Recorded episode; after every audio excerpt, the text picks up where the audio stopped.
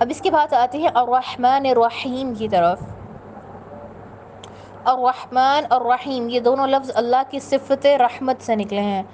ٹھیک ہے رحیم کا مطلب بھی نہایت رحم کرنے والا اور رحمان کا مطلب بھی بڑا مہربان۔ حدیث قدسی ہے سونا ترمزی میں موجود ہے۔ رسول اللہ صلی اللہ علیہ وسلم نے فرمایا کہ اللہ نے فرمایا، میں اللہ ہوں، میں الرحمن ہوں میں نے رحم پیدا کیے اور ان کا نام بھی میں نے اپنے نام سے رکھا۔ رحم کہتے ہیں خونی رشتے کو۔ اللہ کہتے ہیں کہ میں رحمان ہوں اور میں نے خونی رشتے بنائے اور میں نے خونی رشتوں کو یہ جو رحم کا نام ہے اپنے نام پہ دیا۔ تو جو اسے ملائے گا میں اسے ملاؤں گا اور جو ان کو توڑے گا میں ان کو توڑوں گا۔ یعنی کہ یہاں پہ اہمیت ہمیں پتہ چل رہی ہے خونی رشتوں کی کہ ہمیں ان کے ساتھ تعلق کو جوڑ کے رکھنا ہے۔ کیونکہ اللہ نے ان کو اپنے صفاتی نام الرحمن سے جو ہے وہ تعبیر کیا ہے۔ اور دیکھیں جو اللہ کا نام ہے نا الرحمن، بڑا مہربان۔ تو دیکھیں یہ اللہ کا جو نام ہے نا، اور یہ جو مہربانی ہے اللہ کی، یہ تمام مخلوقات کے لیے ہے۔ مگر جو اللہ کی صفت ہے نا، الرحیم، نہایت رحم کرنا، یہ سب کے لیے نہیں ہے۔ ٹھیک ہے؟ وَكَانَ بِالْمُؤْمِنِينَ رَحِيمًا کہ اللہ کیا ہے؟ مؤمنین پہ رحیم ہے کہ اللہ جس پہ چاہتا ہے رحم کرتا ہے۔ رحم کی صفت اللہ کی صرف ان لوگوں کے لیے ہے کہ جن کے لیے اللہ چاہیں گے۔ تو قرآن میں مزید بتا دیا گیا کہ اللہ کی جو یہ صفت ہے، یہ صرف مؤمنین کے لیے ہے۔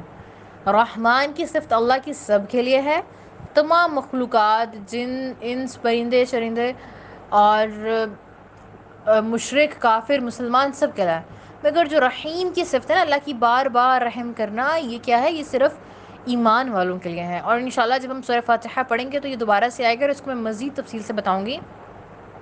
تو بس آپ نے اس چیز کو یاد رکھنا ہے کہ اللہ کے صفاتی نام ہے اور۔ جیسے لفظ اللہ آپ کسی اور کے لیے نہیں بول سکتے، اسی طرح آپ الرحمن اور الرحیم بھی کسی اور کے لیے نہیں بول سکتے۔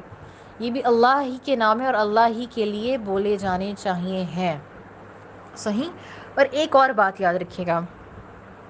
ہم اس سورہ کو، سورہ فاتحہ کو عقیدے کے تناظر میں پڑھ رہے ہیں، سمجھ رہے ہیں۔ یعنی کہ دیکھیں، ہم، کہ ہمارا اس سے عقیدہ درست ہوگا۔ ہم اللہ کو معبود مانیں گے، اللہ کو ایک جانیں گے۔ اور عقیدہ کیا ہے؟ عقیدے کا تعلق اس سے ہے؟ ہمارا ایمان ہی ہمارا عقیدے، ایمان اور عقیدہ ہمارا ایک ہی چیز ہے نا۔ کہ ہمارا ایمان ہے کہ مسلمان ہے، اسی کی بنیاد پر ہمارے عقائد قائم ہوتے ہیں۔